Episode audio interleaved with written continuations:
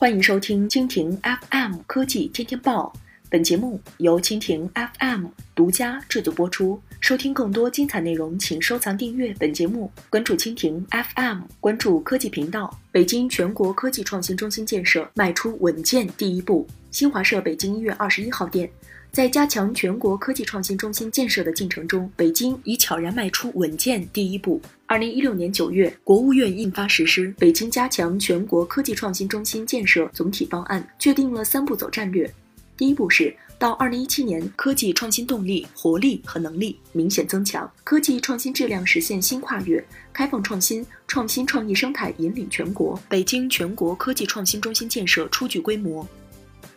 一年多来，北京围绕这张设计图搭建架构图、绘就施工图，夯基垒台，提及不稳。二零一七年，北京全年新增科技型企业七万家，平均每天新增近两百家，科技型企业总数超过五十万家，私募投资机构和创业投资机构约三千九百家，中关村上市公司总数三百一十八家。刻蚀机、清洗机，北方华创科技集团股份有限公司展厅内一台台集成电路装备格外醒目。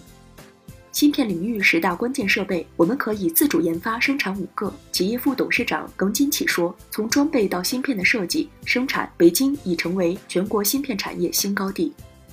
在北京，技术外溢效应明显。二零一七年，北京技术合同成交额的百分之七十三点四流向其他省区市和出口，比上年同期提高二点一个百分点。由三十个监测指标组成的北京创新驱动发展监测评价指标体系，评价成果显示，北京的创新驱动发展格局初步形成。北京市科委副主任武建民细数短板：规模以上工业企业的研发投入强度不高，掌握核心技术且具有市场主导权的世界级创新企业还不多。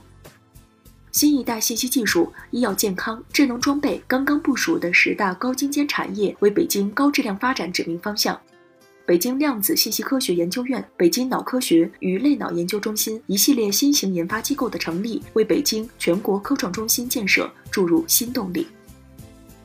建设具有全球影响力的科技创新中心是北京的优势和职责使命。全市各级政府部门要推动形成好机制，打通围墙，加强各研究单位之间的合作，促进产业与基础研究深度融合。北京市代市长陈吉宁说。